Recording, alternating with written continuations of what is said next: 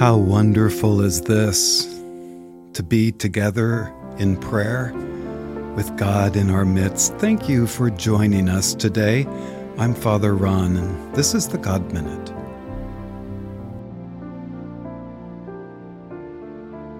In the name of the Father, and of the Son, and of the Holy Spirit. Amen. O Lord, open my lips, And my mouth shall declare your praise.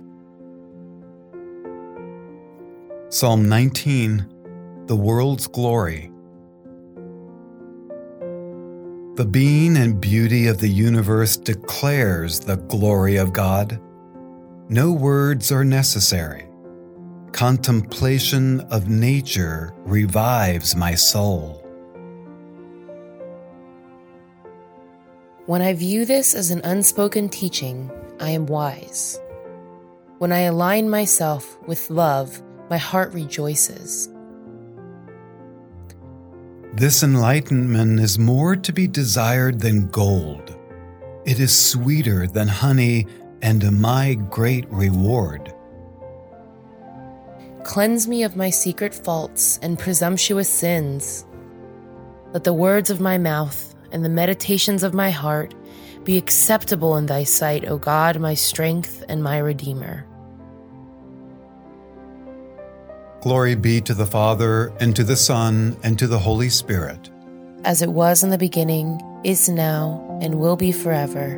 Amen.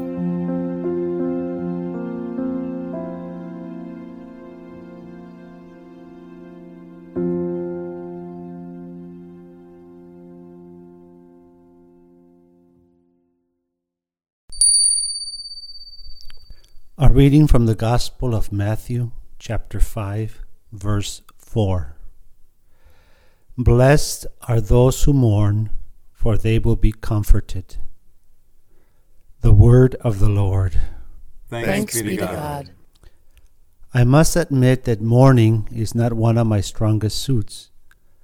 Like many around me, I don't always do well in owning my sorrow and loss so freely. Having said this, I can vividly recall many instances when I witnessed intense public displays of mourning. I remember as a child growing up in a small village in Mexico how dramatic and passionate mourning a loved one could be. Without reserve, family members would openly cry their hearts out in groans and shouts of deep emotional sorrow and pain as we pray the rosary and the litany of saints before the casket.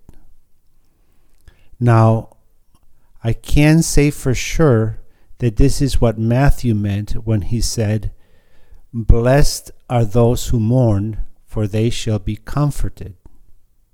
But I can tell you that the consolation and comfort that follow the emotional displays of sorrow at our village funeral services seemed real to me.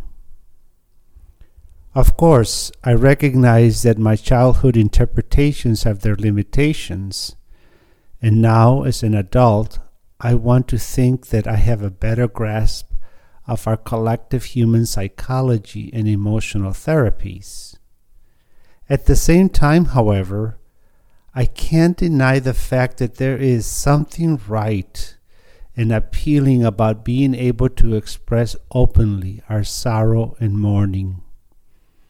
And it seems to me that our Catholic faith and rituals would agree. As Catholics, we have spent millennia in learning how to mourn properly. And while we may not all mourn in the same way, we are intentional in marking moments of loss, suffering, death, life, and transformation.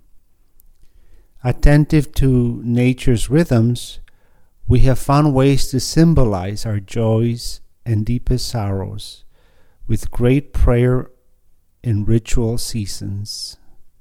More to the point, we are intentional in commemorating All Saints' Day and All Souls' Day. And as our sacred scripture reminds us, there is a time for everything a time for birth, a time for tears and laughter, a time for mourning and dancing, a time to embrace and a time to search.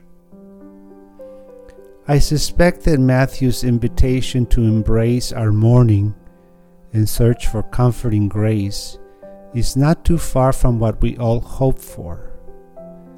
The sorrowful and painful reality of COVID 19 has already presented us with a long season of lamentation. Our cries and tears have been plenty, and our loss profound. Yet I know too, deep in my heart, that God's grace is nearby, attentive to our grief, showing us the way of life, pointing to His cross and resurrection. Let us then draw closer to the comfort we have known in Christ Jesus. There we will find what we need.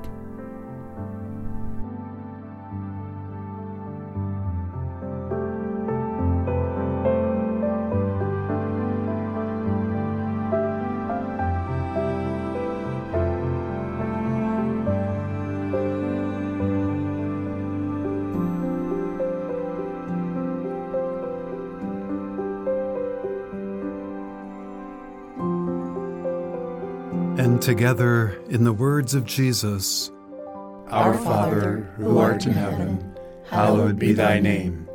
Thy kingdom come, thy will be done, on earth as it is in heaven.